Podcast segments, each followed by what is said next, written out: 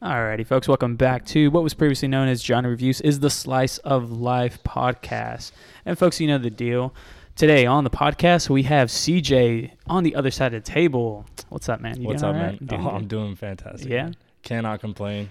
It's a beautiful day. The sun's shining. Sky's It blue. is. It is. It is sunshine. it is hot. I had to cover almost that window right there. yeah. had to do some external lighting. Ex- lighting. I have exactly, exactly. I have to really make this lighting perfect. I guess I don't Right. know the best way to put it. But dude, how are how are you how are you in 2020? Let's just start off with that, man. you know, we'll get we'll get to who you are and all that stuff. Right. Let's just see how you're doing. Yeah, we'll learn who I stuff. am. Um, you know, in a weird way, 2020 has been a pretty decent year for me. Um, there's been spiritual awakenings. There's Mm. been artistic uh, awakenings. There's been cultural awakenings. Um, not only for me, but for the whole world, which is important right now. Um, even though we are in the midst of this crazy craziness that's you know sweeping over the entire planet, Mm. it's been a pretty good year, man. I'm not gonna lie. It's no, every I ask everybody at the beginning of the podcast because that's like the one thing that everybody like I don't know, it gives me a different perspective on just uh they're like, dude, it's been very shitty. You know, it's just and I'm like, why? And then like you like right now you're just like, Right. "Yeah, it's been pretty good, man. Like I haven't, I can't complain. Yeah, like I really I get how it's you know it has been. I mean, I, I'm one of the fortunate ones. I can't I can't speak for everyone. Right. Um, when I know that there's been a lot of hardship in the world, there's a lot of hardship financially, there's a lot of hardship emotionally. Yeah. Um, there's no doubt in my mind about that. But I think it was my when all of this started when I got kicked out of work because of COVID and a lot, like a lot of my coworkers, and we had gone on furlough and we were now unemployed. I didn't want to. I knew what a lot of my like my friends would be doing. I know a lot of what a lot of people would be doing is exactly just like you know sitting in and watching movies. Mm, Just don't get me wrong, I did, but Every, a lot, a lot of people did. I mean, I caught up on uh, a lot of good movies. Dude, uh, I, I watched the entire Game of Thrones in a matter of a month. I have yet to see a single episode. You shit? You serious? Swear to God, Fuck. it doesn't. Um, I dude, I said the exact same thing, bro. and I watched it and I was like, all right, this You is this is you got to trust. You're right. Yeah, dude. I th- three shows in and I was like, all right, this is actually pretty good. One show I have seen over and over and over again is Dexter. Dude. Everybody, I have not seen that. All right, But I'll, every- I'll, I'll make a deal with you. I'll watch a game. I'll watch the episodes of Game of Thrones if you watch Dexter. All right. I mean, I don't know how you feel about serial killers. I mean, I mean, I know dude, I'm almost done with Criminal Minds. everybody's tripping over Criminal Minds right now. Yeah, My sisters are tripping over Criminal Minds. Yeah. Like they're obsessed with it. yeah, Shout It's- out, shout out to Amber and Aaron. Love you guys. yeah. Uh, Criminal Minds, shout out to you. Yeah, for real. um, there is such a strange fascination with serial killers and the mind of psychopaths, and like that. I watched that show Mindhunter. Mm, I That's haven't a seen that. that's yet. a really good show too. Um, I it kinda- David saw that. maybe. right. It kind of puts you in like that um, where they were mentally, like when they were doing these terrible things, Yeah, yeah, yeah. weird, freaky things. The, I mean, the one I saw was like the Ted Bundy one. I guess it was like not also the Zac Efron one, I but think- the, also the I think Ted Bundy's like the Walmart of serial killers. The Walmart. Of, that's the best analogy. Like, I'm not trying to ump what he did, like, but No, it's like, yeah, yeah. like, but yeah, you know, everybody when you the first thing when you hear serial killer, you think Ted Bundy. Which I mean, I mean, yeah, I guess he made the name for himself. I yeah, sure. Like, I went to uh, I went to the Death Museum in Louisiana, uh, in in New Orleans, dude. I'd never been, and I was like, I want to go there. This seems pretty cool. right. and there's like articles and like I don't know, they just kind of like make it look like it's a bigger thing than it really is. Right. And uh, they had like this little Ted Bundy part, and uh, they just kind of like had a just picture like an FBI. I can't. I don't even know if I should be talking about this, but you know, just picture like an FBI board of like, you know, Like, with with string where and it tacks. starts and like you know it keeps going like that, and it the line. yeah, man, it's it's crazy. It was a I don't know why people fascinate over that shit so much. I think it's because you know. Well, How do I- we get this? I don't know. We'll get back to it. Whatever. we'll circle back to We'll what circle back 2020 to was like uh, eventually, but now we're talking about serial killers. No, I think I think it's because people who have a you know that rationale sense of like obviously I'm not going to murder somebody. It, it's it's you're able to be in that comfort zone of finding it interesting to th- to see how these people think. True. That's what I think. Um, but I guess to get back to the question and what I was saying earlier, I guess what I didn't want to do is just spend my time completely, you know, just dull, doing nothing. Um, I know a lot of people who um, who started exercising more, which is awesome, which I love to see. Yeah. Um, as someone who's been in, I've been in uh, like the fitness world my for almost my whole life since I was about thirteen or fourteen years old. Um, it's nice to see that people are like, you know, exercising doing and, and, and getting out and and Not- just and it, I, I mean, I'm saying it's not everybody. Like I, I'm not gonna be a pessimist, but at the same time, it's it's like, come on, man. Like you have all this time for yourself. Don't just kind of like wallow away in some show. Get, Right. out there and fucking do something. wallowing. That's a Yeah. good word for it. Wallowing. Yeah, exactly. Yeah. So I and uh, one of my friends, he he came on the podcast. Also, he started at quarantine. Like he he uh, he did intermittent fasting, and he came on my show. He came on the the, the podcast, Right. and he we just started like diving deep in like why we wanted to do this, and because I did it back in 2018. And uh, I just wanted to see what his perspective was, like how he got to where he's Right. at. Now he's, dude, he looks good. He's, man, he's he's like rocking everything that he he his whole mental state changed ever since uh, like the beginning of quarantine. It's and I'm am- like, that's a good that's a good Chase Arian. You're gonna be back on here, you know. Shout out Chase. Yeah, Um, no, it really is amazing. Like, because your whole, it really does kind of rewire how you think and see life. Because I, I mean, I'm no scientist, but when you're doing physical exercise and your the endorphins in your brain are being released and you feel good. you like, you yeah. feel better. Yeah, better. and That's, e- and, that's e- and way to put it. eventually, once you start to feel better, you'll start to look better, which exactly. re- reverts right back to feeling better. yeah, it's like confidence, and you know, Yeah. it's like all those different things. It's like a domino effect in a good way. Yeah, You and know? you're and you're proud because you know you came from one you came from one spot to Yeah, to what you are now. I mean, I was a fat little kid. I was a chubby Mm. little kid. My mom, my mom says it was baby fat, but she's lying. she's lying. Yeah, I was fat. You're fat. I was fat. I, I basically lived off She's of your mom. She's gonna. I lived you, off She's of- gonna tell you the, like some lies. I lived off of chimichangas and honey buns. no joke. Uh, and sometimes I still eat honey buns, but don't tell anybody. Everyone's gonna know after this. I'll say That's that. right. Send me honey buns. Brought No, to you by. Uh, I'm just kidding. No, I'm Yeah. not gonna say that. Um, but no, man. So 2020 has been, an, I guess, awakening is just the one word I would describe 2020 Yeah. as awakening in many different ways. But um, it was my, it was a chance for me to realize, like, when I was in, bet- when I was out of work and unemployed, I really took the time to reflect on, like, man, like, what am I doing? Like, I like to I, I do like to think of myself as an artist because I do these things I paint and you know we'll get into that later yeah, yeah, yeah. um I think it just you self-reflected.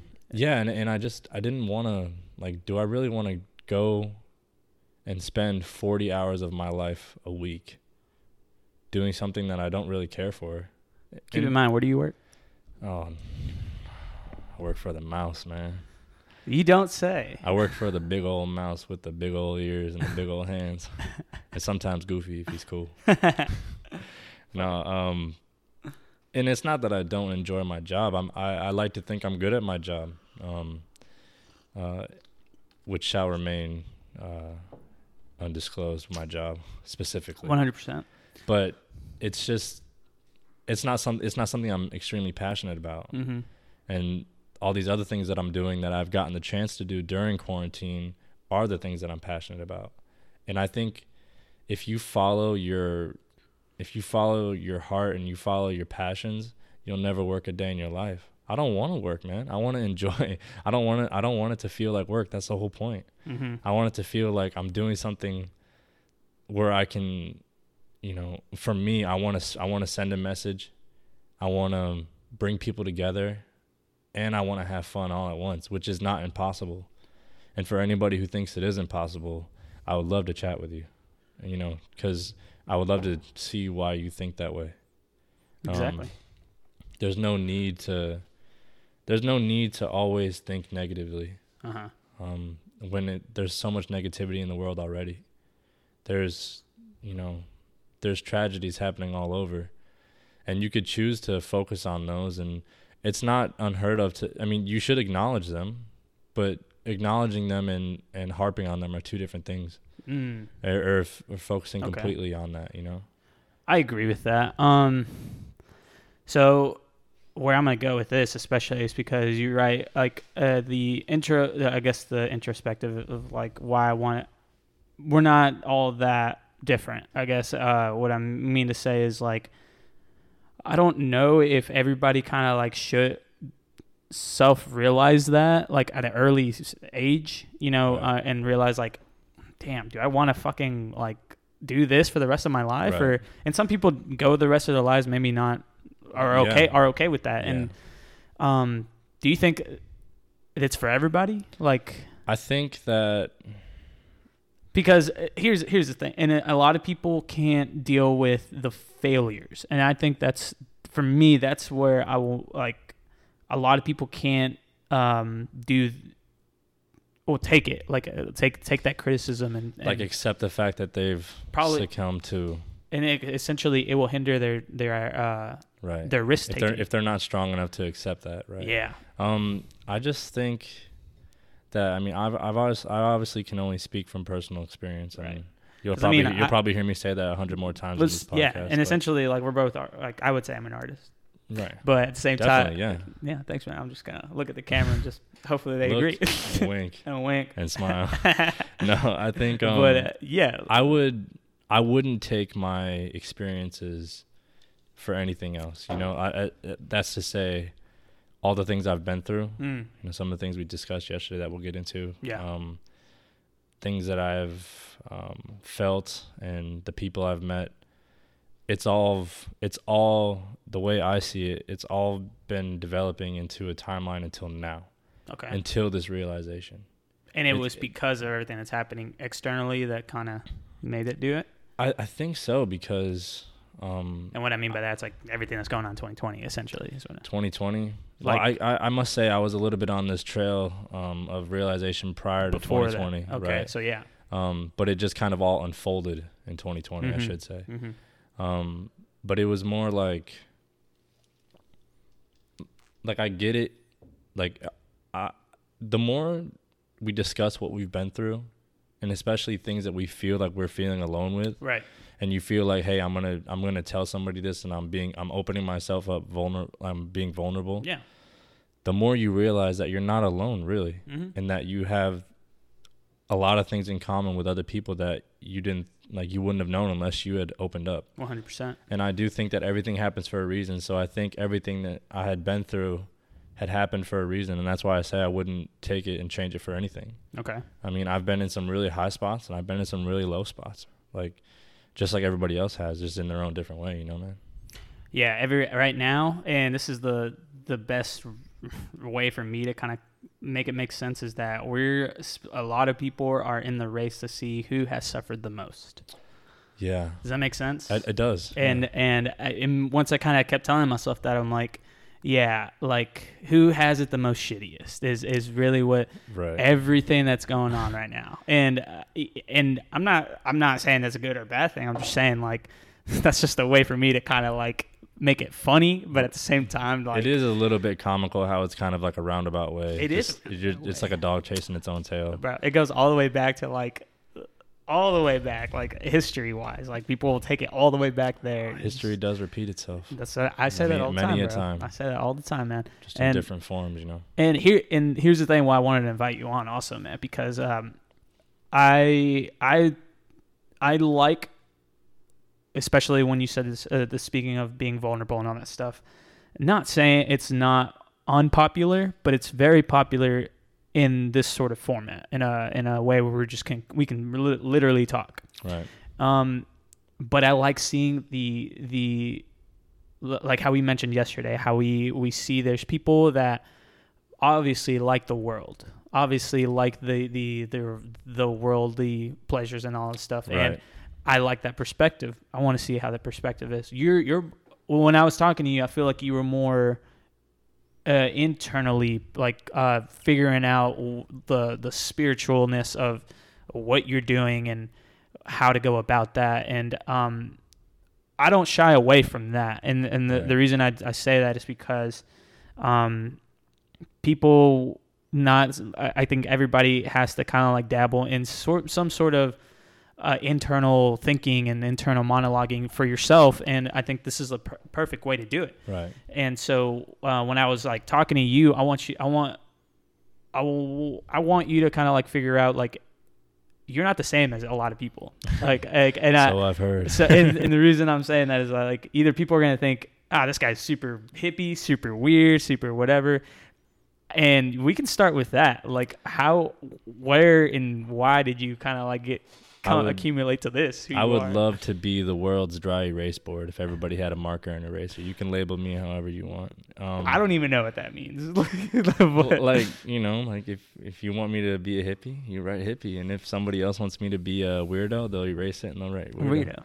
But it's dry erase, so it won't get all messy like a chalkboard. Ah, there you go. I don't know about you. I used to have to clean the chalkboard erasers in elementary school. Here's the thing, man. We're the only ones that know about chalk. There's no chalkboards anymore, bro. Oh, And if there is, they make it like playful in a what a- small what a, little. what a drag, man. dude, they it teaches you discipline. no, I can't even mess um, with all that shit. Oh gosh. Well, I find that um that you were speaking of the inner monologue in your own Yeah. head. Everybody has one. It's called your consciousness, your self-consciousness, I guess. Um and there was a point in my life where mine wouldn't shut the fuck up.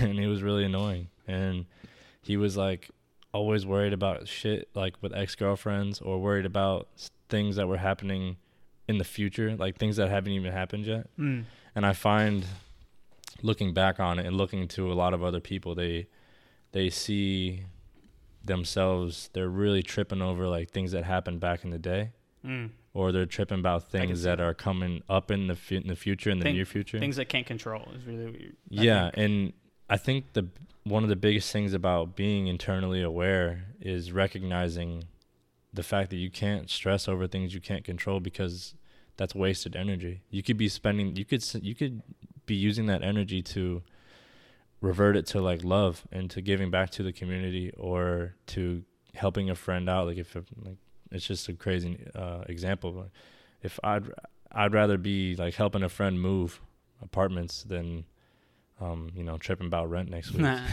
and i hate moving.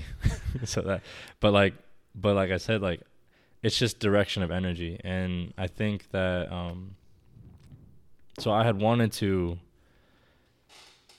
find a way to quiet that voice you know um and uh like i was saying uh yesterday i I- when i i'm a big fan of music Mhm. music has been um you know extremely present my entire life uh ever since i was just a kid my mom was showing me guns N' roses and aerosmith i like rock and roll i like but i'm also like I, I'll, I'll be listening to led zeppelin one day and then I'll be listening to classical music the next, or jazz the next, or blues, or, or hip hop. Um, it's all kind of connected in a way.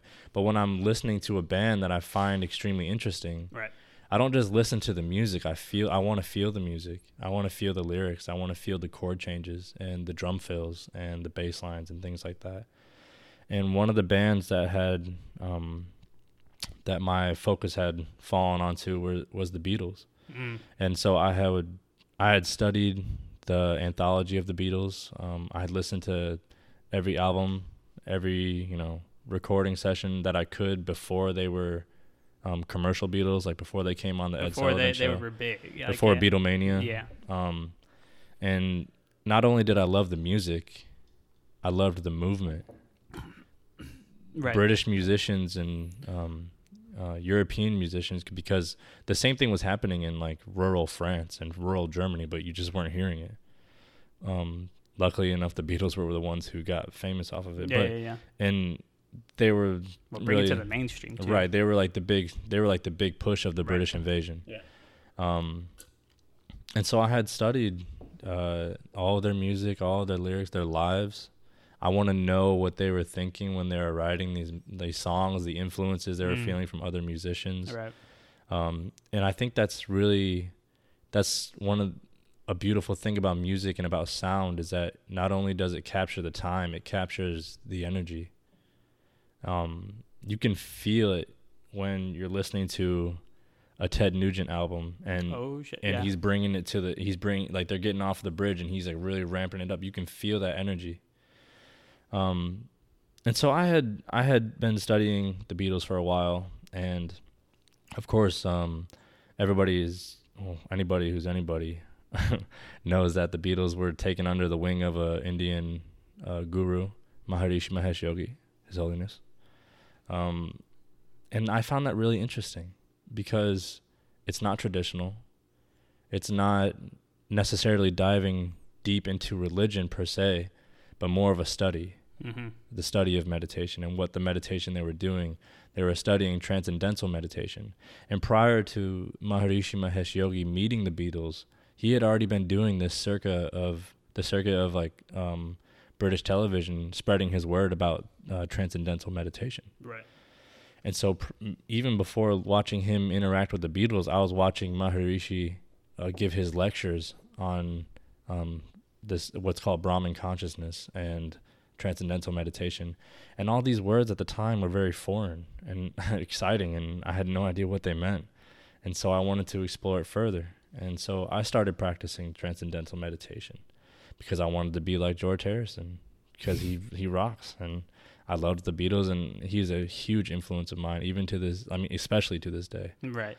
Um, so I had been practicing transcendental meditation, which, man, at, f- at first it was extremely difficult, and I get it. Anybody who's anybody who's ever tried meditation, it's extremely hard. It's a it's a very uh, difficult practice to because I don't know even the the the word meditation people are gonna really define it differently now Yeah. and uh, more traditionalists are going to see even in the monk stages that kind of like they're they're going to try to find a way to to um, make it make sense in their world and this is where you get the shorter meditations that just kind of like breathing exercises Yeah. all these different all these different things to kind of um, because yeah right I dabbled in the meditation also He who controls the breath controls the mind. exactly yeah I never knew that but now I know Well, um, it, it's it's true. You slow down your respiratory system and you slow down your heartbeat, and you know it's almost as if you can start to feel everything running slower. And then once you're aware of that subtle feeling, mm. you just let it go, and it's okay. A lot of people say, I mean, a lot of people that I talk to and that I discuss these things with, Mm. a lot of people say, "Man, I, I tried, I tried, but my brain just kept on, you know, going. Like I just kept on thinking about things." right And a way to overcome that that I've have found that has been here for centuries. What I'm what I'm doing is hundreds and hundreds of years old. I'm just doing it in a, in today. right Just as just as Maharishi Mahesh Yes. Yogi and the Beatles were doing then. Would that be a traditional like a traditionalist I guess The form of meditation? yeah No. Um, transcendental meditation um, isn't traditionally a, practice of meditation at, at at that point in time. In the in the mid '60s, it wasn't. okay Now, because of the exposure that I mean, he Maharishi Mahesh Yogi was getting um, excellent exposure because he was this you know he's a rather strange little man who had a really um, you know delicate and soft voice and Mhm. it was very high pitched and he was Yeah. very squeaky and it's interesting to people and when people who have never seen things like that look at this little Indian man speaking of the ways of the of the of the yogis in the Himalayas um, they're gonna take notice Mm. but the exposure that he had gotten after the Beatles had met with him, it was it exploded transcendental meditation. You know what though? I in my in my searchings and in my findings, I have found that it had become extremely commercialized now, and I thought that was really tragic because it takes away from the the entire experience.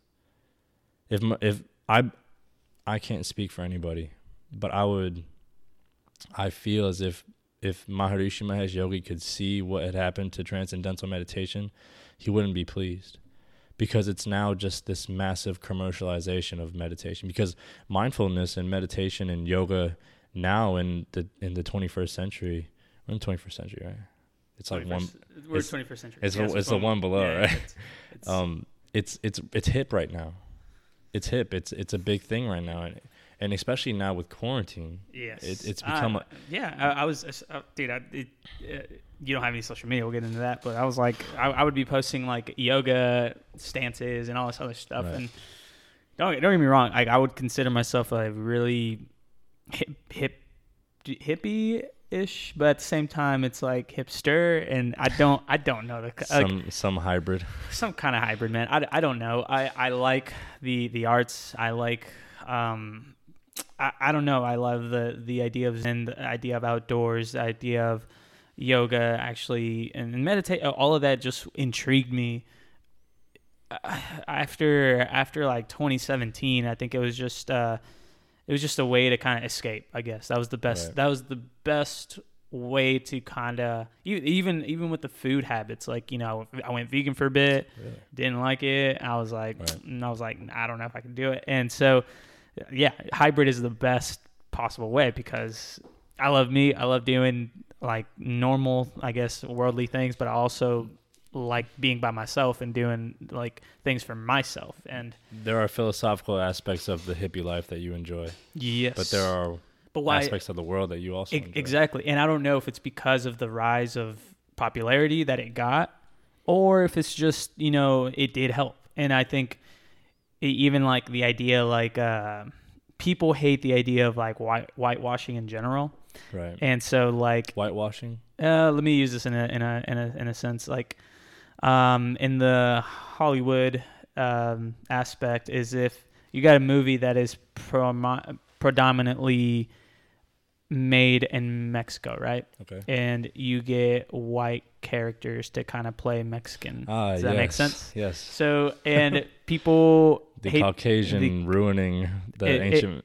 the ancient practices of other religions or other cultures. Yes, it's very popular in America. exactly. So so like how you're explaining this, I honestly don't give a crap about like what Hollywood says because Right.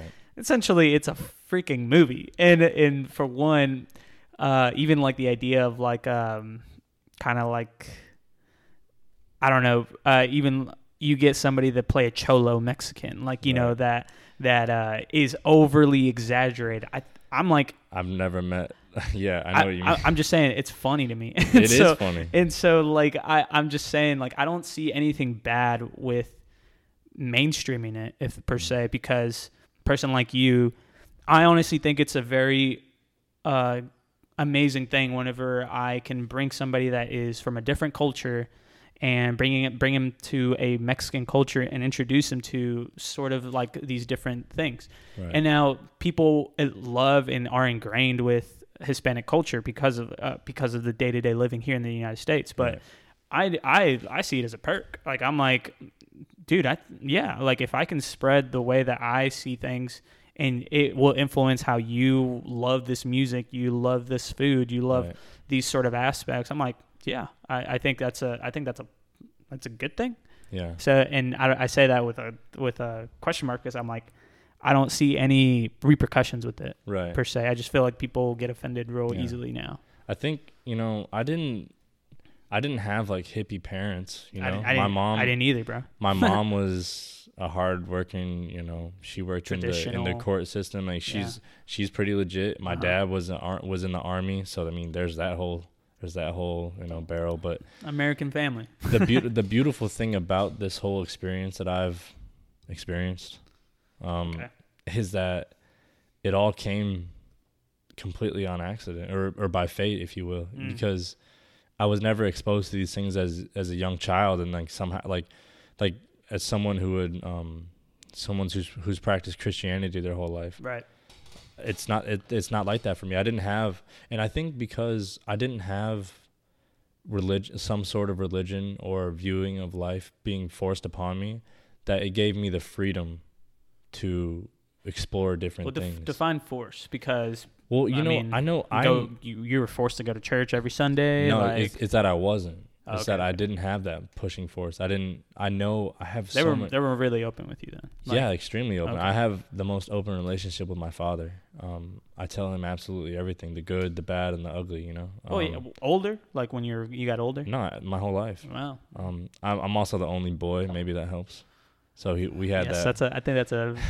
I would say it's a good Right. factor, but at the same time, yeah, I came from a traditional or like going to church. I mean, like, Right. but I, there, my my mom had to deal with three boys, and then an- another a fourth one coming, in, and then it's like, like, it's like sometimes the church was the way, not the way out, but like a daycare. Like I guess, like it's like yeah, you got Sunday school. It's Yeah, a little bit yeah. of weight off your mom's shoulders. exactly. It's bit. it's it's so even from my perspective, we can say that it was forced, but I still found a way to kind of like. Mm, I mean, I it doesn't fit me, and then Right. later on, I think that's whenever you had to like fight for right. what you want. I guess. Well, I think um, if the parent in- question, not yours specifically, Mhm. but just the Mhm. parent in in this scenario, if the child got older now as a young adult, and they choose not to To go. to go that path, and then they hold some sort of flame of animosity to them for that, that's not very cool.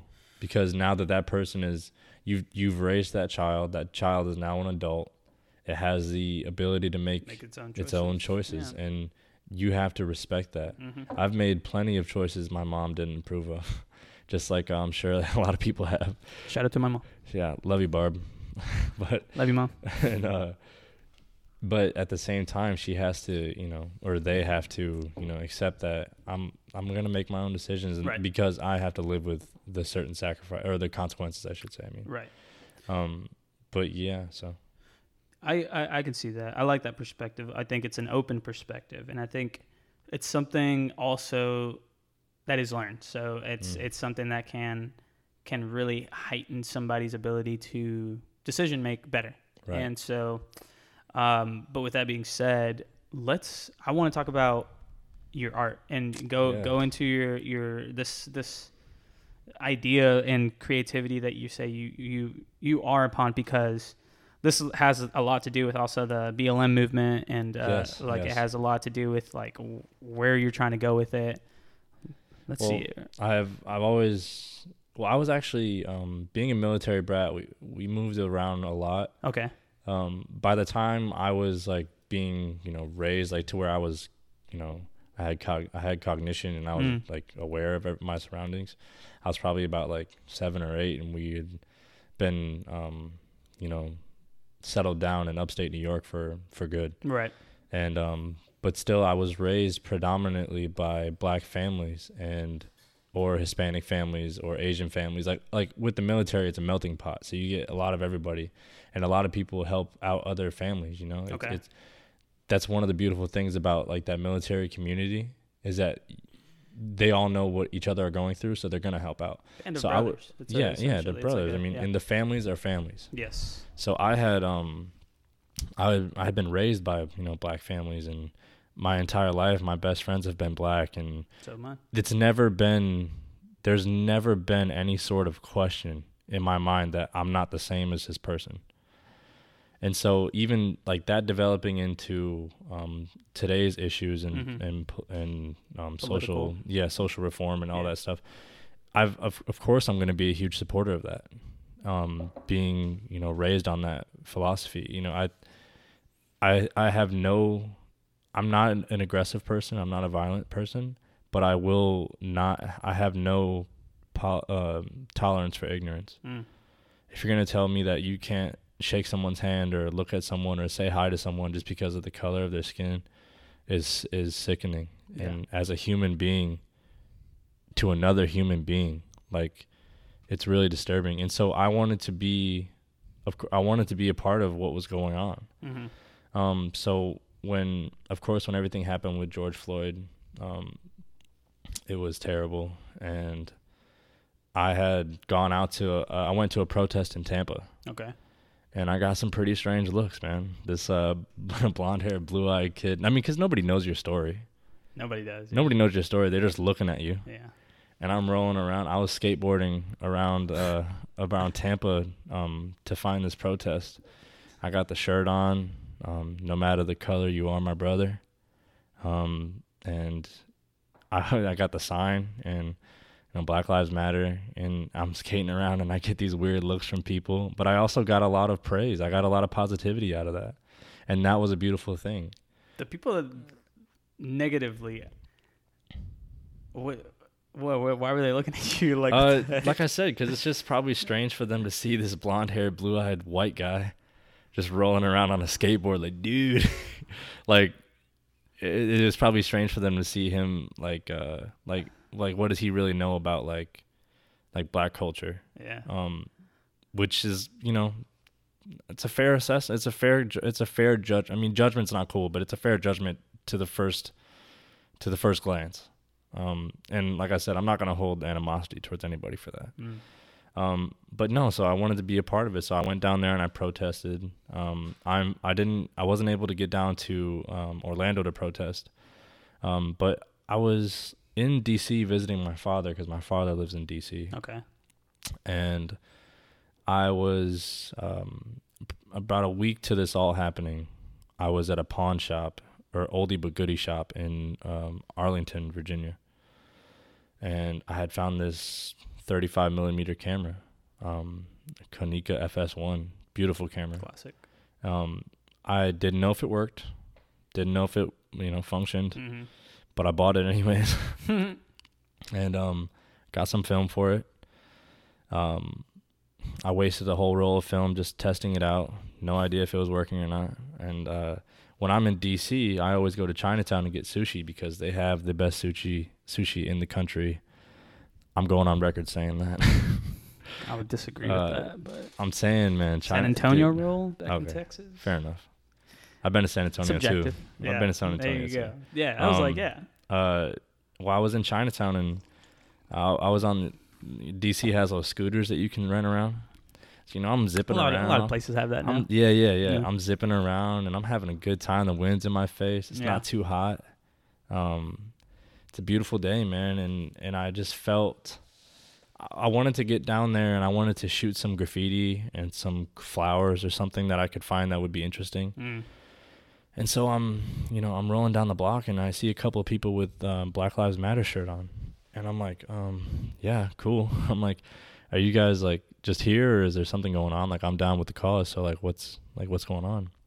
And they were, um, yeah, I believe I think there's a march down by the Lincoln Memorial, blah blah blah. I'm like, uh, okay, very cool. So um, I'm gonna go check it out. I'm excited. I want to get down there. I'm like, I'm like probably 13 blocks from from Lincoln Memorial, so I gotta hurry up because I, I don't want to miss it. Yeah, but I also was thinking to myself, I wanted to get black and white film.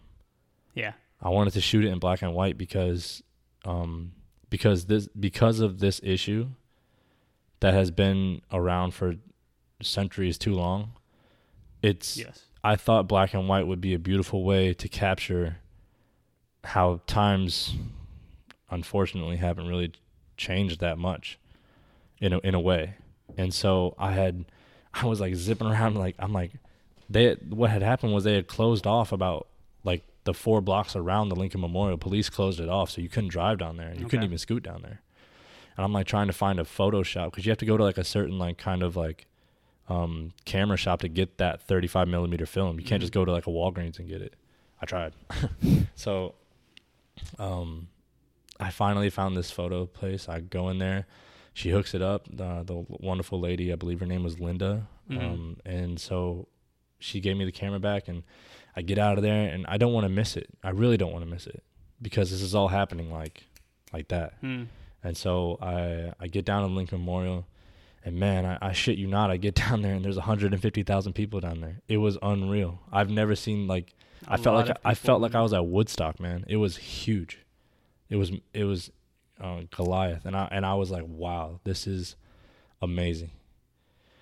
So I had parked my scooter, you know, whatever. I'm walking down there, and I start I start snapping a couple of pics, um, but nothing really quite in capturing yet Mm. because I wasn't in the middle of it yet, and I planned to get in the middle of it, like deep in the middle of it. Um, and so I made my way. I'm right in front of the Lincoln Memorial on the National Mall, Right. right by the water, and they're they're they're funneling everybody into um, like the sidewalk area that's right next to the water. Okay. And there's music playing. There's uh, people, you know, shouting with their signs and everything, obviously. And I remember thinking, I remember thinking the gravity of the situation is so much bigger than anything I've ever felt. I'm saying like I when I feel like I was I'm an old soul anyways.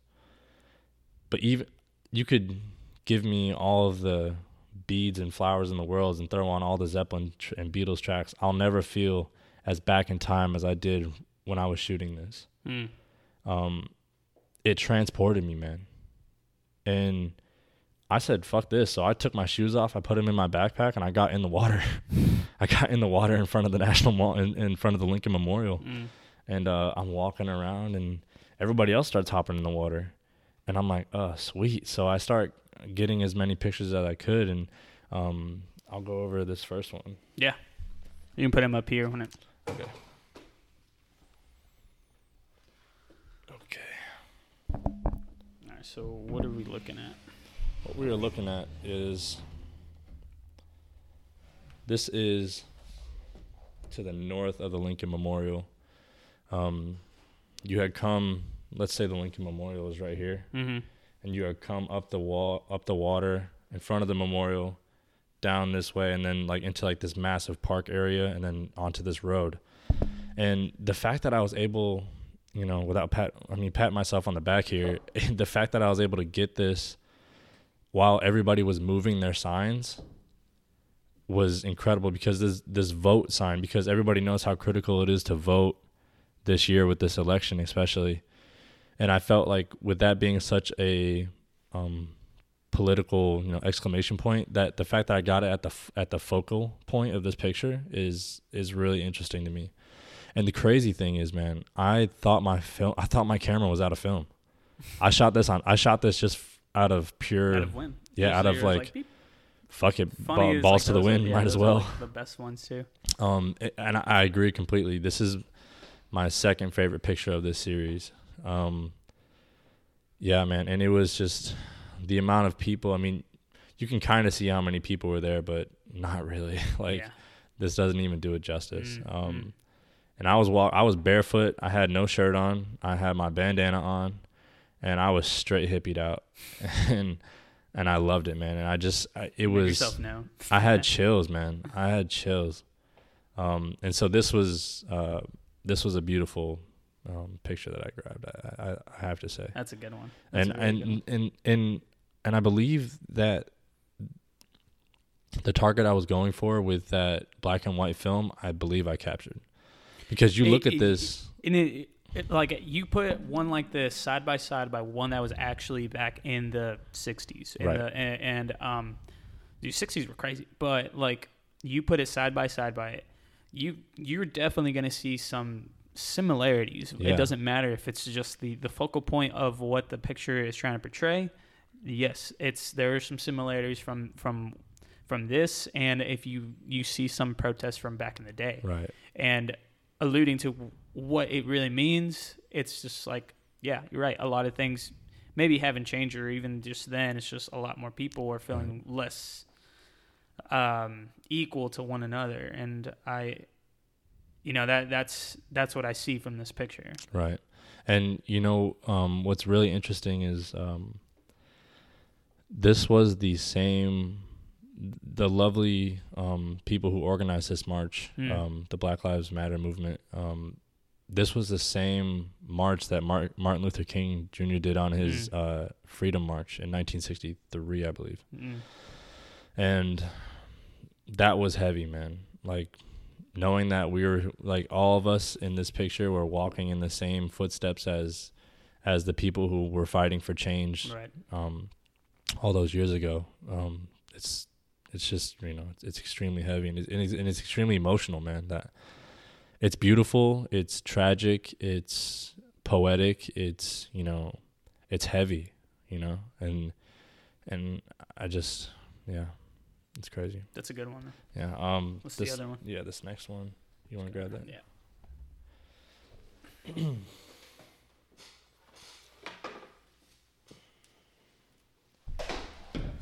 this next picture was taken right in front of the lincoln memorial Okay. Let me see. um Do you have um, PDF files for these?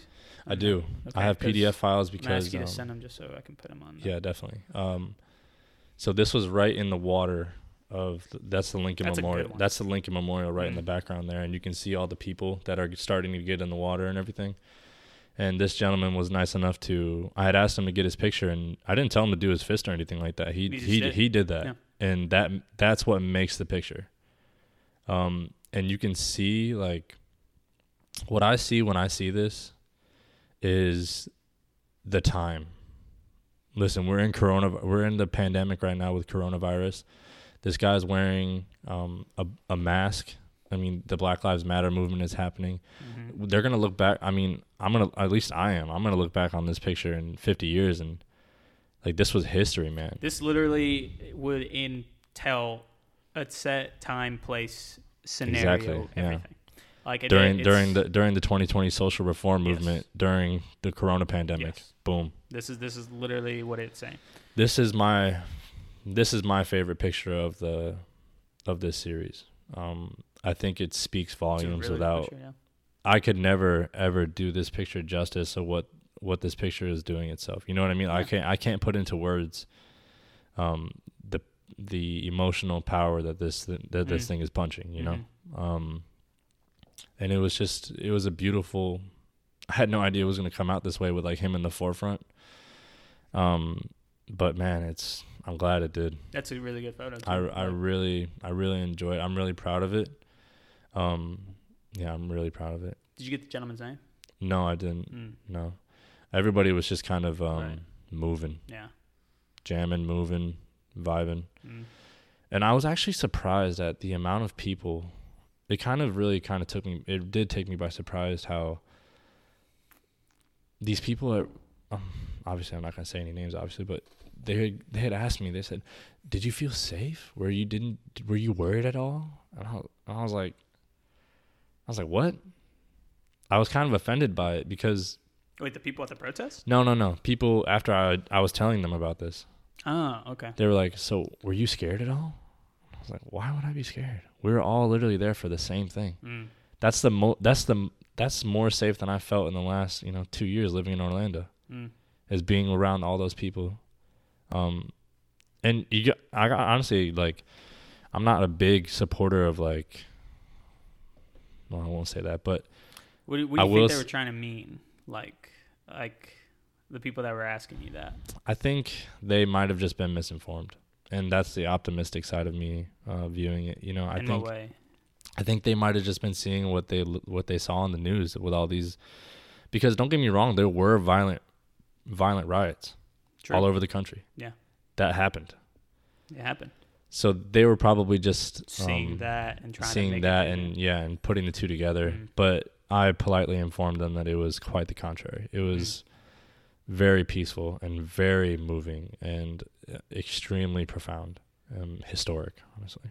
essentially it's like one of the focal points right you went to dc and Yep. and it's like one of the most i think prominent places to make a stand and Nation's capital, and baby. that's that's what i mean and uh i'm not and that's the thing like everything that's going on 100% have to be for it like right. um It's it's it's been too much, and man. and that's the thing. I I uh, I've dealt, seen, and you know, kind of like I, I'm not saying I'm not even gonna play the victim here. Not gonna be like what I said in the beginning, like who definitely has gone Who- through the yeah, who- worst. yeah, who and, suffered and, more. and that's the thing. It's just some of the obvious things that are clear as day. I eye to eye like that. Some of the, some of these things aren't supposed to, you know, be happening. So Right. and with that being said, it it really is not just even awaking uh, a sort of uh, pl- like um a, a speaking point for just them. Imagine people of any race, like it doesn't matter. Like I'm, I wouldn't say like I'm in the middle of the black and white movement or like a, a idea of like a all lives, black lives, you know, every Right. everything. And I'm I'm just saying like uh, it's just really even speaking up someone per se like me Mhm. where I've seen both sides. Yeah. I've, I've experienced Yeah, both sides, have, and and it's just race isn't uh, like uh, the color of my skin isn't going to say anything. It just culturally, I've seen differently, Yeah. and so so that's that's the reason why like you uh, this is a good way to even be a part of it. It's just even taking pictures. You know. Yeah, and Uh, I've I've personally uh, reached out to the Black Lives uh, Matter movement um, by email and trying to connect to them. Connect them with us. I, I would love to, if this if anybody sees this, and I'm plugging myself here. If anybody have no sees, if anybody because I don't have social media, that's all I can get. um, if anybody sees this and and they want to be a part of this and support this, and they want, um, if they think this image or any of these images can capture the message they're trying to send through their organization, Mm. I would more than happy, uh, more than happily, just I would donate these photos. Yeah. And I told and I told the Black Lives Matter that movement, uh, the movement that too. I I had, I wrote I had written it in my email that I'm Mm. I'd more than gladly just give you these photos Mm. because I'm not I'm not gonna I'm not gonna put a price on these. To, I'm not gonna well, I'm not gonna try to profit off No, of these. of course not. Yeah, yeah. I'm not gonna monetize. Mon, um, what do they call it? Monetize. monetize. I'm not gonna try to monetize these because of what they stood for, what they stand for, and what had happened, and what I went through when I was doing this. Yeah. Um, Um, and this next one, I'll sh- I'll show Yeah, you. yeah. It, this this next one is even um is more profound in a different way. I think.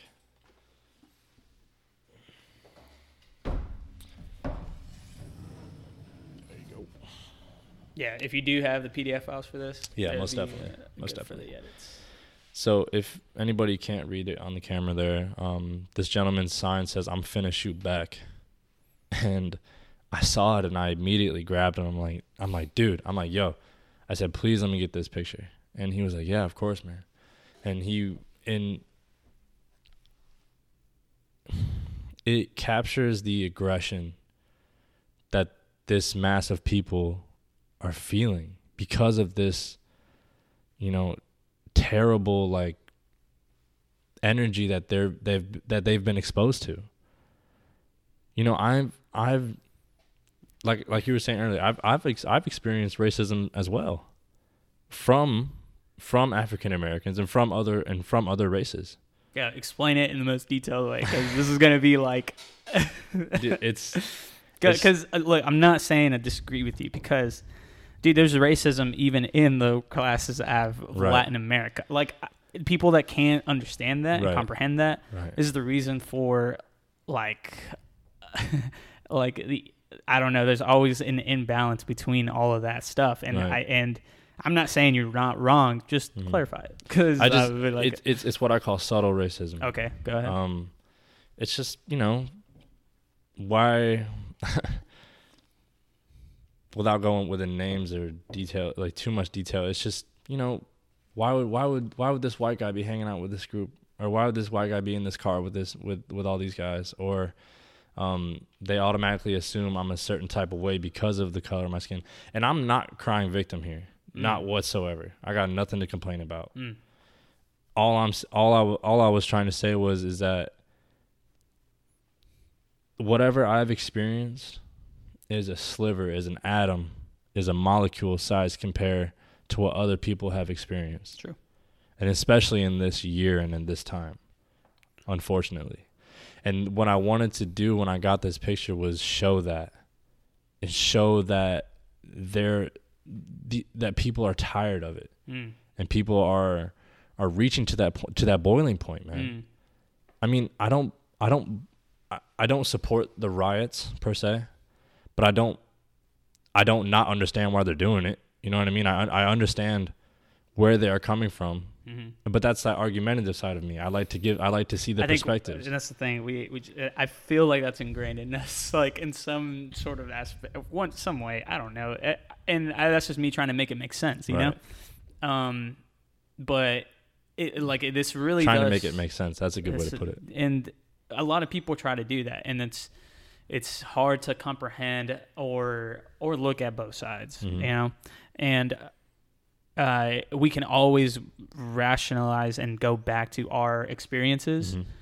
but at the same time, it's like it's like deep down, you know, you're not a bad person, Right. and deep down you know a lot of these people aren't bad so it's like the the sour apples the people that do, are bad the Mhm. people that are bad that are in power it's like what does that really say what is it really trying to kind of like really say Mhm. and you know, when I look at this, you probably have a different perspective than what I would have because I'm finna shoot back. Um, I look at it as a, it's, it's the idea of like an eye for an eye, like uh, you know, Yeah. and and I don't know if that's a good enough answer. I'm just saying like Right. We don't have all the answers, yeah. but Keep we in can. mind, only- I'm like can, I'm like the most fair Libra that you could fucking know. Like I don't even know. we how don't know all the answers. say. We just make observations, man. Exactly. That's all it is. and and that's that's what I, I'm saying. Like, uh, it's a good picture. It's a re- it's a really Thank good you. picture. Thank you. And I don't even know if it's that little girl that's holding in the back or if it's that guy. oh, it's that guy. It's the guy. It's the guy. Um, uh, yeah, and yeah. it's it's like I don't know. I, I I'm not smart enough to say an answer because I don't I don't fucking know what to say there. But like, but at the same time, it's like yeah, this is a message. It's a message that's saying clear as day that a lot of stuff isn't isn't okay. Right. You know, I was I was very fortunate enough to um, be able to be put on exhibit. These three photographs were put on exhibit at the Orlando Museum of Art. Um, they That's have a, they have a amazing program called First Thursdays, Okay. and I encourage any oh I I've heard encourage of it. yeah I've heard I of it. encourage any artist yes. any artist who has any anybody in the any Orlando area platform. or Florida area. Anybody, anybody, dude, Anybody. hit me up. Let's create. We'll get into that later though. Um, but yeah, I they have an amazing program where um, they give you the opportunity to put in a spotlight your medium Right. and your voice and the things that you create and do. Mhm. Um, and I was really fortunate enough and, and beautifully surprised that they were willing to take these photographs and put them on an exhibit there. And I think it, it was beautiful to be there. Um, and I, I, I wanted it.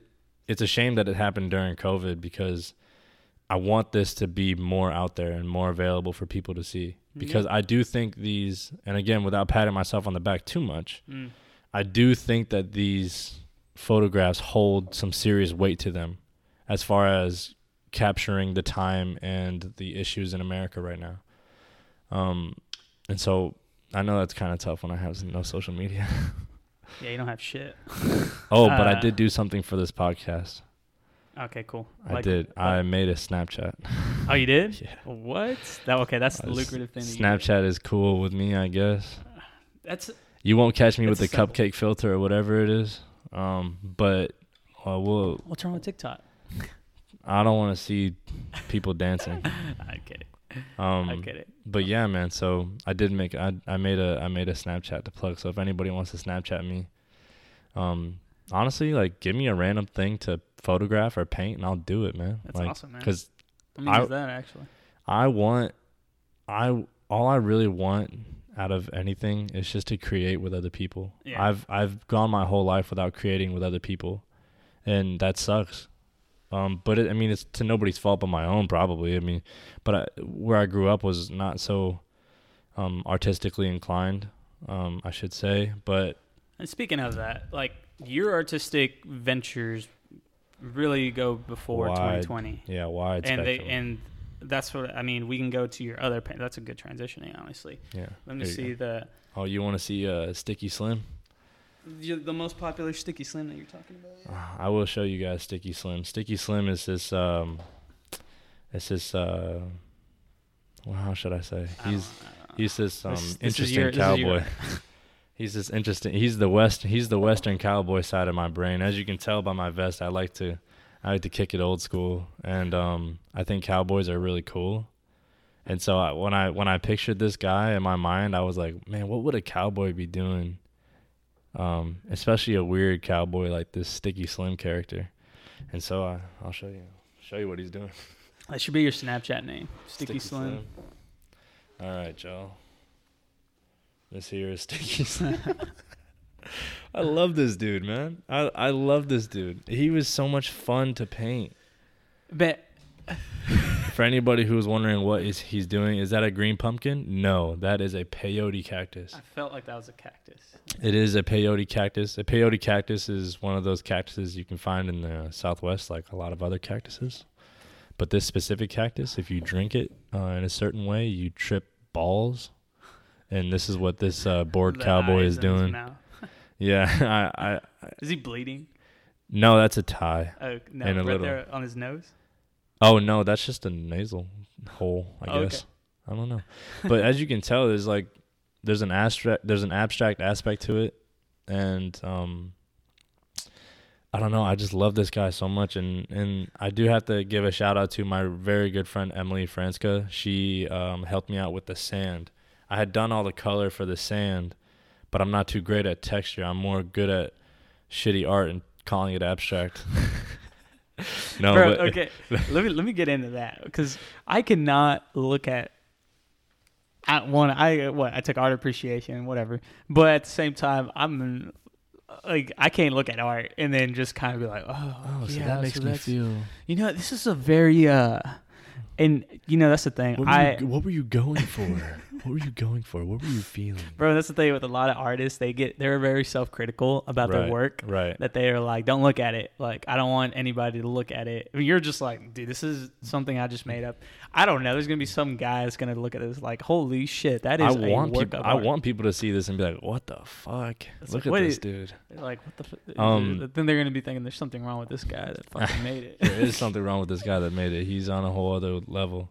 This is a original. This is an CJ. this is an original Canaan Crowell piece. That's my real name, Canaan Crowell. Canaan Crow- Crowell. Crowell or that. Crowell or Crowell, whatever. Crow. Just call me Canaan or CJ, whatever. Um, but yeah, man. So um, he's actually. Th- I enjoyed making this so much that he's actually going to be a part of a series that I'm doing, uh, and I'm I'm going to put him all over the all over the world. So we'll see where he his next adventure is going to go. Probably gonna be on a can. Uh, Begging for change or something. I A was talking brewery about can- brewery, brewery can. can, yes. I. Um, The anyone art on that is bizarre. Like I th- now, now I- I've seen it. I I had just recently over the last I don't drink myself, but Yeah. um my a good uh, a family member of mine is affiliated with the Eight One Bay Brewery in Yeah, Tampa. yeah. They have amazing amazing lagers. I did try the Lightning Lager, and it's Lightning awesome. Lager's delicious. It's I, I went to that one. It was actually really cool. right. And um I had started noticing on IPAs like uh, of of like breweries all around Florida and I mean all around the world too, but um the designs on these cans are amazing. It has never been a best time to be an artist. I. I agree completely. Yeah, it's that a very sense. true statement. Yeah. And because of that, it's because you can find the most like don't get me wrong, man. I'm looking at this, you're probably thinking this is like awesome. I'm looking at it as like something that like like like uh you could you can literally make and I'm like you can find simplistic art and I, I'm just saying I for me, I don't know. You're probably taking that very, very wrongly right now. No, no, it, Okay, it it's good. it is simple, man. You Well, I'm saying just- I'm not saying yours in general. I'm just saying so you can find sim- like there are simple, there art, simple art. on on the most bizarre things, and they'll call it Right. that is a million dollars, and I'm like, how the fuck? Um, I don't know what part of the world. I mean, I don't know how one gets into that art culture. Um, I don't Let know. me know. I, I guess. I mean, I probably wouldn't sell this thing for a million dollars, but um, Uh, but I'm saying, but I'm saying don't like there there is beauty in simplicity. you're not wrong. Like I mean, there's a reason why people are gravitating back to a simpler life, a simpler way of living, a Yeah, simpler and- everything. and you know, because I do things I do think things have gotten extremely complicated in today's world. really.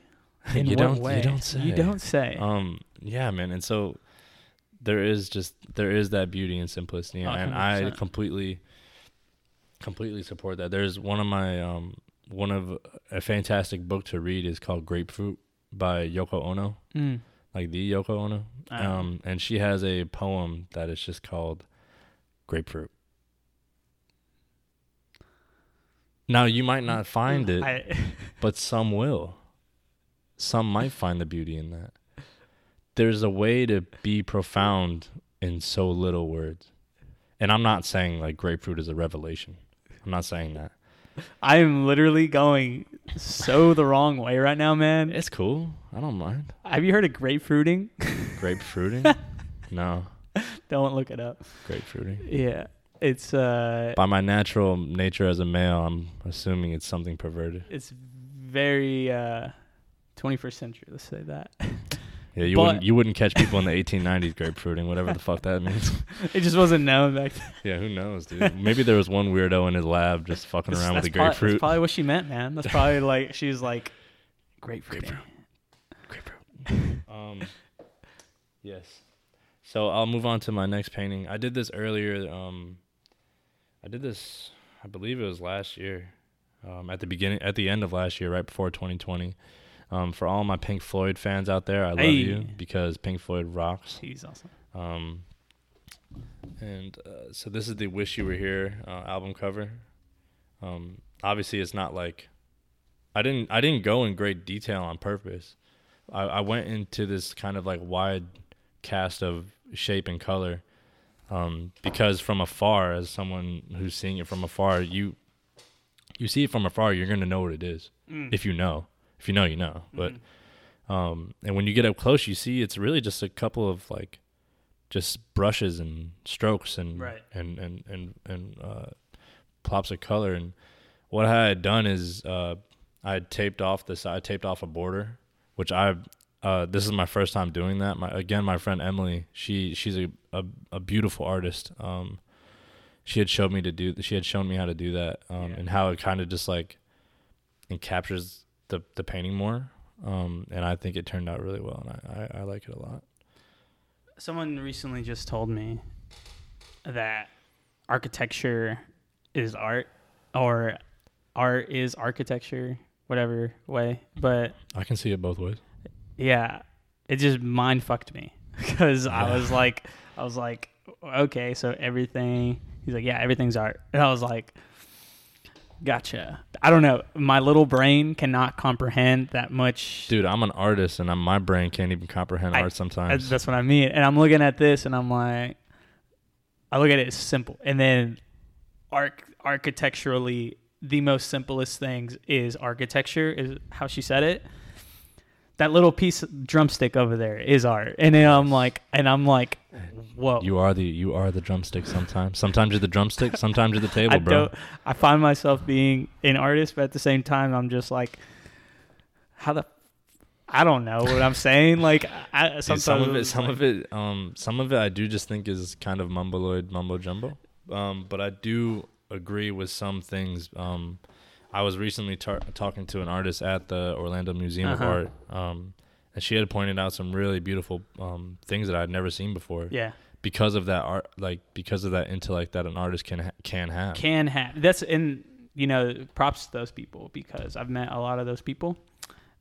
Uh, at the same time, I feel like subjectively, do you have like a piece of, I don't know, like what you find beauty in? I guess because you dabble in so many things, and as an artist, I think you should. But I feel like all of that stems from what you think is beauty. I I personally think my my motif would be um, poetry and writing. Okay, because I think that's I mean, yes, while painting is from the brain and or photography pictures, and, yeah, or yeah, yeah, pictures yeah, too. Yeah. Um that's I think that's its purest, you know, stream. Uh straight from the brain is pouring out onto the paper. Yeah. Um and and I I have written quite a lot. Um some people and and I meet a lot I, I've met a lot of people who enjoy doing writing and doing poetry Mm. and um, there's a wonderful uh, writer. Her name is Erica. I'll keep her last name out, but and she told she had talked to me. She had said, you know, I think my writing is too sad.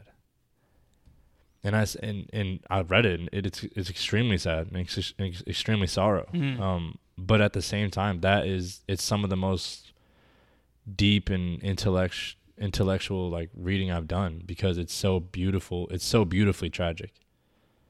You know the things that that she has gone through in her life that she had now had been brave enough to put onto paper and to out into the world Mm-hmm. Yeah, she is uh, what does that say? Um, when you put it on paper, you are uh, manifesting. manifesting it. That's what I was saying. Yeah. Yeah, and I think um you can like like what I was saying yesterday. You can say something to yourself a thousand times internally, mm but it is completely different the second you say it out aloud. Yes. And I I personally can attest to that um through my mantra, through the mantra that I that I use when I do my meditation and my pract in my spiritual practice. It's um it's one thing to say it internally, but it's a whole other game to say it outside out, out into the world because the energy you do put out into the world does reflect back onto you just like throwing a if you throw a, a pebble in a in a pond, the vibrations go out to the outskirts of the pond and then Mm. come back. And and so is life if you if you were to throw like a bigger rock into the into the lake, Yes. A bigger splash and a bigger cast of vibration will be set out. Um, and so it all comes back, man. It all comes back, and that's the path of karma. Karma. Yeah. Uh yeah. Karma's a is a bitch sometimes for the people that, you know. Um, And, uh, you reap what you sow, man. Yeah, exactly. If It's you're like- not a dickhead, not dickhead, things will happen to you. I and that reverts back to like, you know, um, I usually ask, oh, I, like everybody towards the end of the podcast, like, what would you say to somebody if you're trying to like relate, find them purpose, and you know, it's just kind of like something that kind of like sends signals to them, like, like, um. Are you happy? Like, are you? It's like, I was like, what? What? you- What's your? What's your? Right. He's trying to be, and that's essentially how like I mean, my roommate David, he's like, yeah, dude, he reminds me of you. Like, uh, what I usually would say is, what do- to anybody, Thanks, like, what do you, David. shout out to David. but uh, it's uh, I was like, what are you, what are you passionate about? And I think Yeah. that's it, that's what I would say to kind of Yeah. like show show them that you can be simplistic, but at the same There's- time, like I like people that have some sort of um, depth to them. If that. Introspective Yes. realization. Yes. I think you know there's um, there's a way that we get kind of sucked into this, you know, mundane circle of People see it mundane and people don't. You know. So, yeah, you're right. Yeah. You're right. And like I said, I can only speak from my perspective. I when I'm at work and I'm in the break room mm-hmm. and there's some guys in there or whoever, coworkers, and they talk to me and they ask me what's going on, and I'll give them the truthful answer. I was like, well, you know, I had I, I was during my in my meditation this morning, it kind of felt off, and they were like, oh, okay. They were like, They're like, anyways, so uh, work sucks, right? And I'm like, didn't you just tell me that yesterday? yeah. Or like didn't didn't, didn't we have the exact same conversation four times Yeah. last week? Yeah. I I personally I don't I can't stand that feeling, man. Like Yeah. I don't want to like when I even like when I catch myself, like if I tell someone a story and then like 4 days later I'm like and I start telling it in they're like you already told me and I, and I feel so stupid and I hate that feeling. Um and and so like when I'm talking to someone and they just it's like the broken record, man. I'm like Yeah. I you like to I like my, to uh, chop it up and I want to ask them something that really gets the gears turning, man. I want to ask them, you know, you know, have you ever experienced bliss? Have you ever felt bliss? Have you ever um have you ever rolled down the window when it starts to drizzle and felt the raindrops hit your hit your palm? It feels kind of like it feels like a hard hit for me. it feels like a like a slight little yeah. and and what it feel in what I imagine is yeah. I imagine that's what it's like if I was, you know, shooting through the highway of deep space in a spaceship and I stuck my hand out the window and I felt the stars tickle my hand. That's what it feels like to me. That's what I imagine. Hmm. And I'll ask them something like that and that's when um people kind of get the the weird vibe. who the fuck is this guy? what the fuck is this guy on? yeah, I don't know. I can. The funny I can, I the can blame- funniest thing with people think I'm on drugs and I'm really not. It's just who you are. But see, that's the reason I'm like, dude. I've had so many. I think everybody has a sense of character.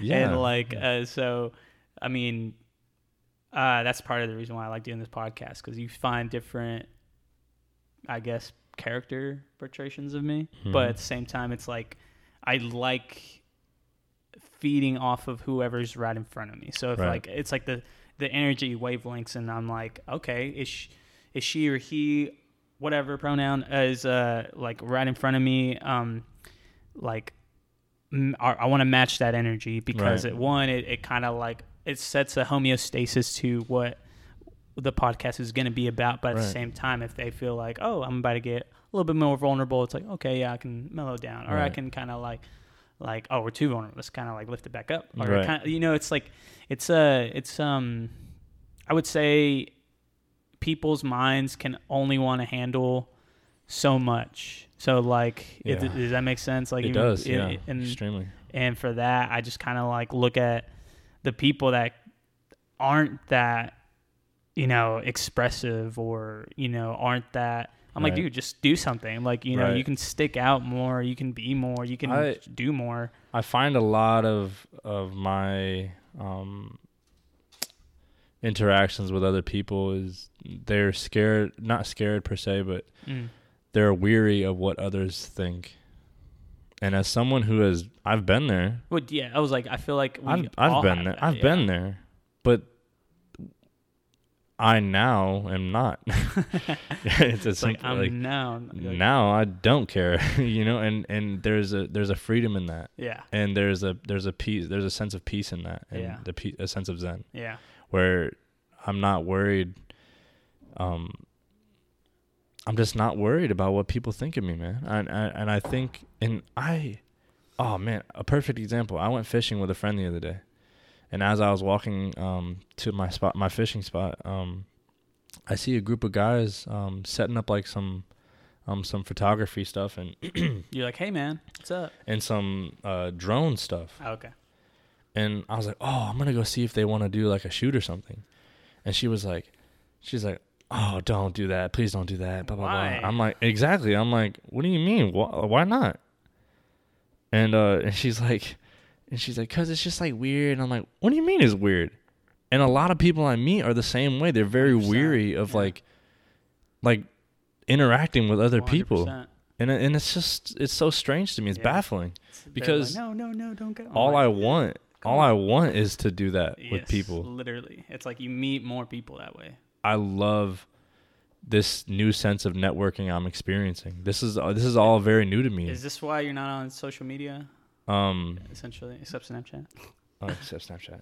Um, It, like, it, does it stem from that? Because that is, I had somebody on here that has like that sort of same mentality, but not have that same mentality because you probably have a different perspective, I guess.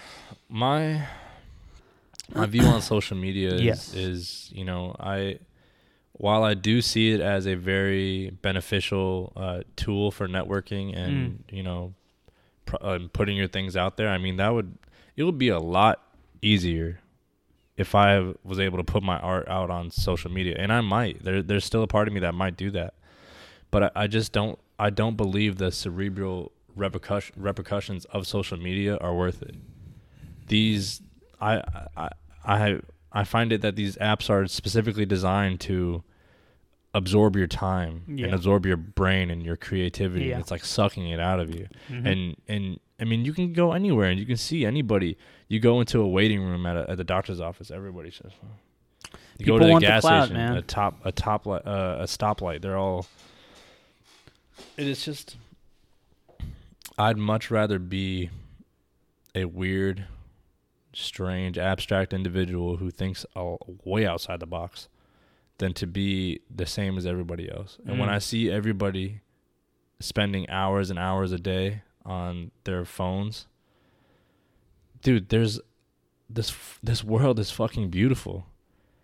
And and don't get me wrong, there's I mean just cuz just cuz I see you on your phone for 8 hours a day doesn't mean you can't go outside and say, "Wow, that was beautiful." and go right then back go in- back and right go right it, back yeah. inside.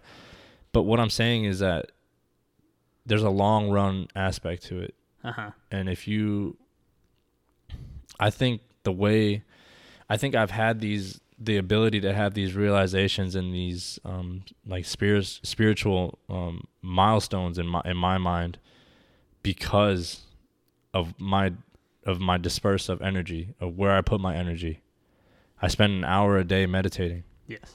And i s- and i You have a form of discipline that goes to spirituality, is what you're saying? Yeah, and Yeah. I think I wouldn't have that same discipline if it was if my brain was being occupied so much by social media. Yeah. Yeah. And that's not to say, like I said, it's not that's not to say that if I do get social media and, and I want to put myself out there, that I can't like just do it for like thirty minutes at the end of the day. Yeah.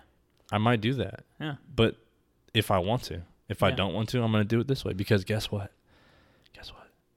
In like the like in that in the artistic revolution of the sixties and seventies, they didn't have social media and they still got everything out there. Mm-hmm. They had television, they had phone mm-hmm. I mean I don't fucking know what they had for computers, but they had technology, but they didn't have what we have now and they still got their things out there. And and like I said, I I don't want it to be misunderstood. I know social media is that tool, Yeah. but I'm just saying it's not impossible to do it without it Yeah. and to be happier while you do it. Yeah, and yeah, man, I and we're we're just speaking off of perspective here because you know that's what we do here. But it's like it's it's a I don't know. I think a lot of people that are our age or a Mhm. little bit older are trying to stray away from it, but it's just so hard for all these younger generations, and it's just Well, they, they were just don't know it. any better. I don't think. You think so? No, I, I, I really don't. But because father- I mean, but, but I mean, but daddy, I want TikTok. no, um, because I mean, when I was their age, I was just the same, just on the different level. Because you know, True, when, when we yeah. were kids, we had like the PS3 was like pretty big then. PSP was even big- bigger, dude. I had the a. PSP. I had the GameCube, bro. Yeah, I had did- that. The, yeah, the like, DS. I was the same way, man. I mean, Yeah. I was playing. I mean, I wasn't. It was nowhere near as much as these kids, but it was. You the think same- it's more? Yeah, Shit. yeah. I think it's more now, definitely. Mm. because I mean, my mom. I mean, let's say, I mean, she didn't like monitor like my gaming or anything, Right. but I mean, and and granted, this was only for like two years I did this, but it was like um I would play like Black Ops for like three hours a night, but that was it. That was, was it. it. Three hours a night, and then the rest of the time I was spent like like playing like manhunt with my friends in a field. Yeah. Like Yeah, I think the the accessibility was harder. right, and I sure as fuck didn't have a cell phone when I until That's I was I like. I didn't Yeah. have a cell phone until I was like sixteen. Uh, I think I was 13 or 14, Right. and it was the little flip ones. I was like, Yeah, I had one of those Mm. enVs. Hey, I think I had that like after that. the keyboards were Dude, like. yeah, I love the. key-. I tr- you know I try. I went to Verizon and I tried to get one of those because Yeah. I'm tired of my iPhone. I said I, I said I'll just I'll pay off my iPhone and I'll keep it as an iPod, just for my music, and then I'll just use my use, a flip phone for a phone. Yeah. And they're like, yeah, we don't do that anymore. I'm like, what?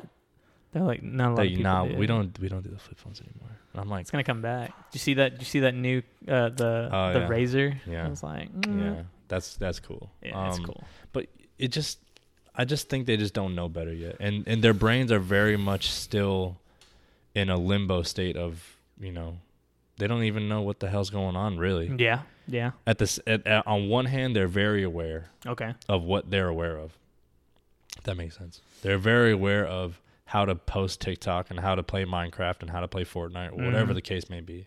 They're not they're not very aware of the use of their own consciousness or finding peace in other things or just the overall open-mindedness of being of what the experience of life brings. All right. The reason I think the way I think today is because I've been in certain situations.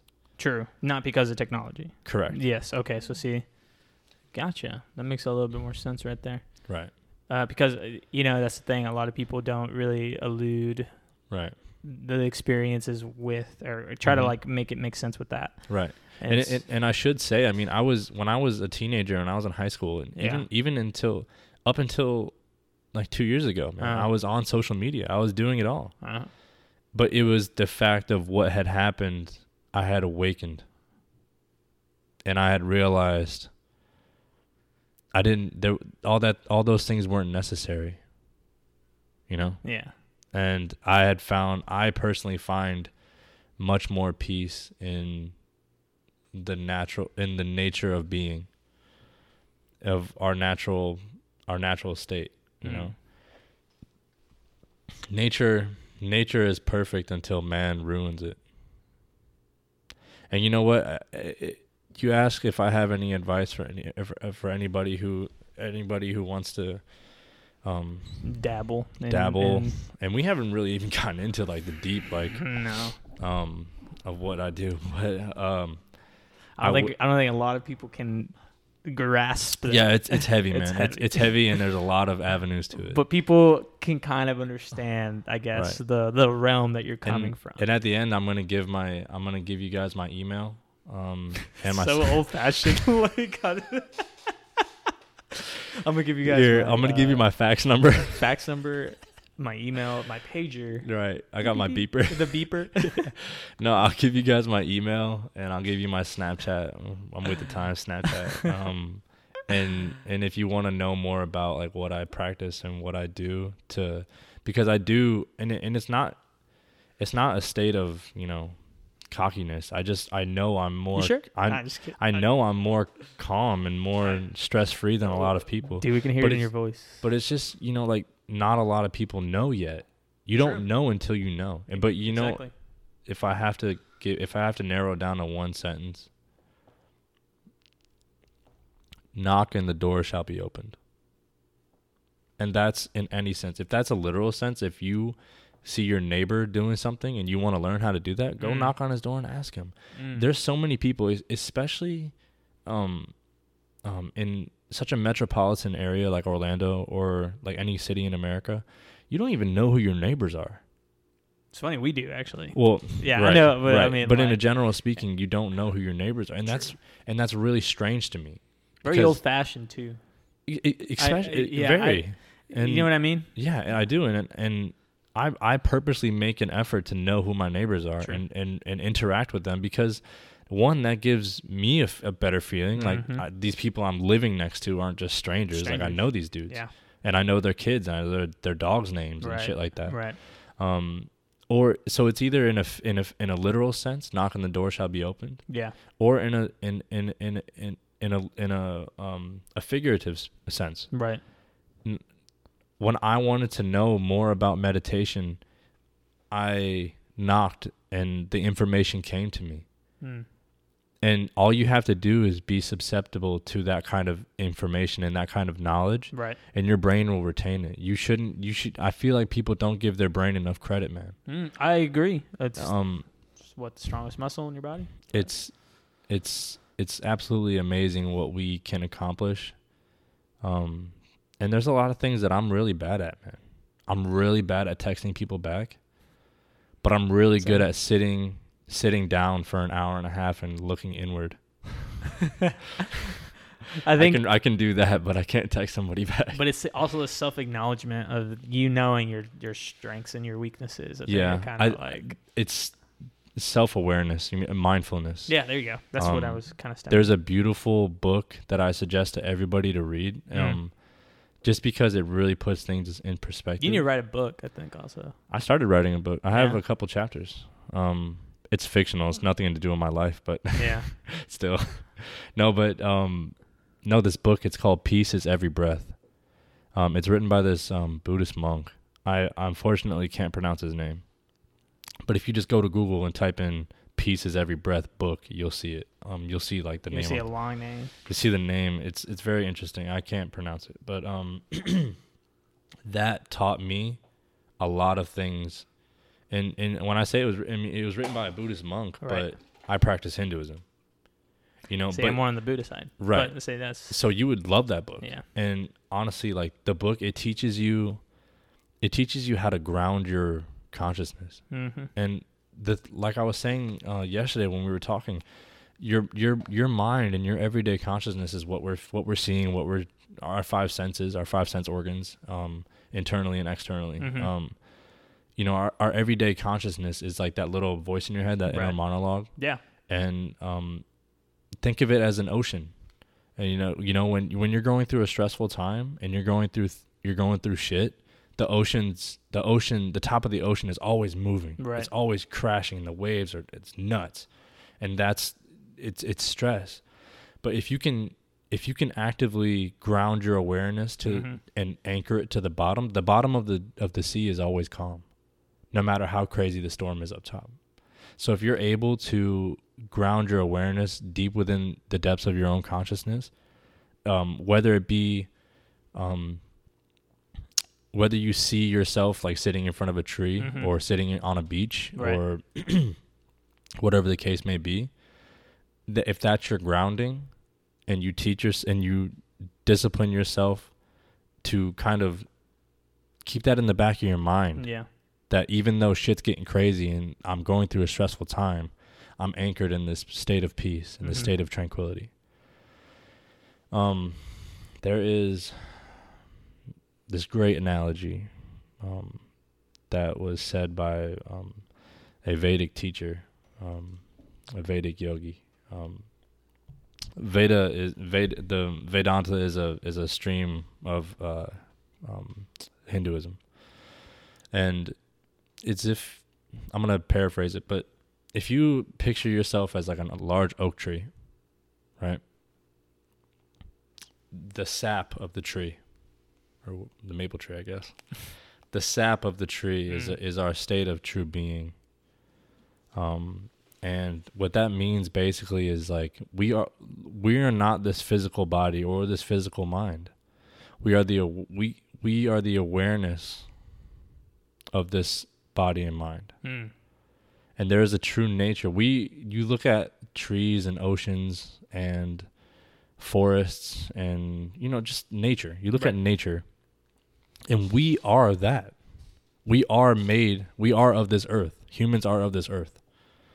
And so we have that perfect nature within us as the sap. And if you're able to train your mind to focus on that sap and to to to submerge your awareness into the depths of consciousness and you become the sap so to say you experience that true nature. And then you realize that that's the goal of life for me is to experience you know bliss consciousness. That which that that is nature. Okay. that is within that that nature of of us of the humans Mhm. of our atoms of everything and um everything else is just mundane and kind of secondary I feel like I need to be high for this. Just kidding. I'm not gonna say that.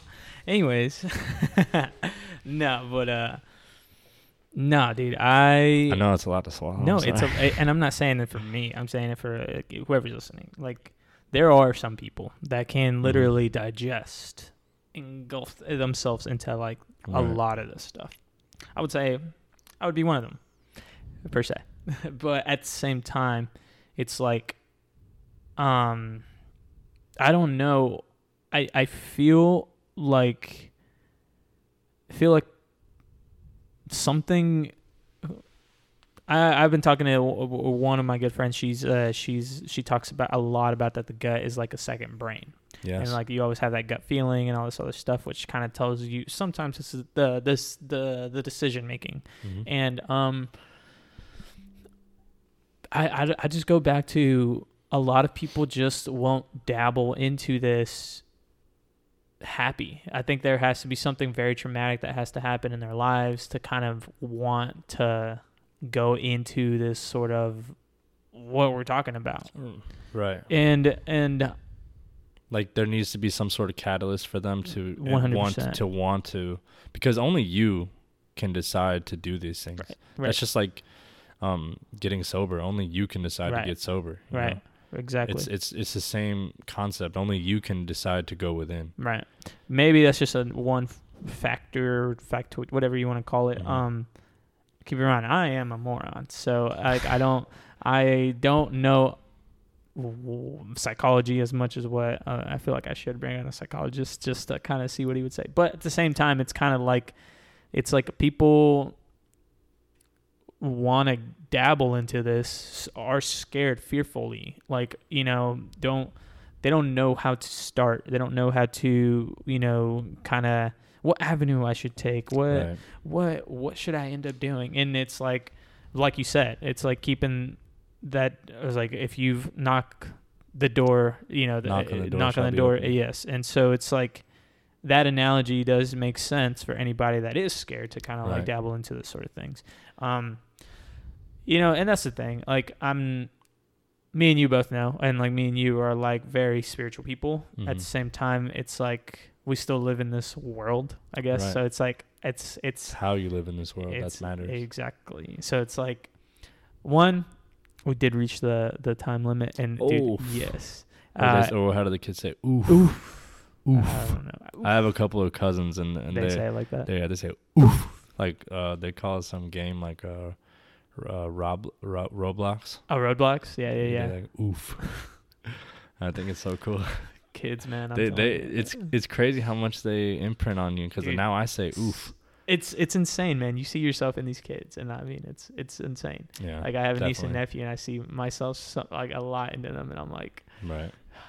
I was crazy that way. Like, Right. so like it's so funny, but man, dude, I just want to say thanks for coming on, dude. Uh, it was a pleasure to talk with you, man. Honestly, it's cool to get this voice. I have a lot to say, man. So I- you giving I- me this you're- avenue You're is definitely gonna be welcome back, dude. yeah. This that's is one this way. is great. This is one way to introduce people to see Right. who you are, what you do. Who the fuck who is this guy? like, who is this guy? I should, I'll write That a book. a I'll write a book. Who the fuck is this guy?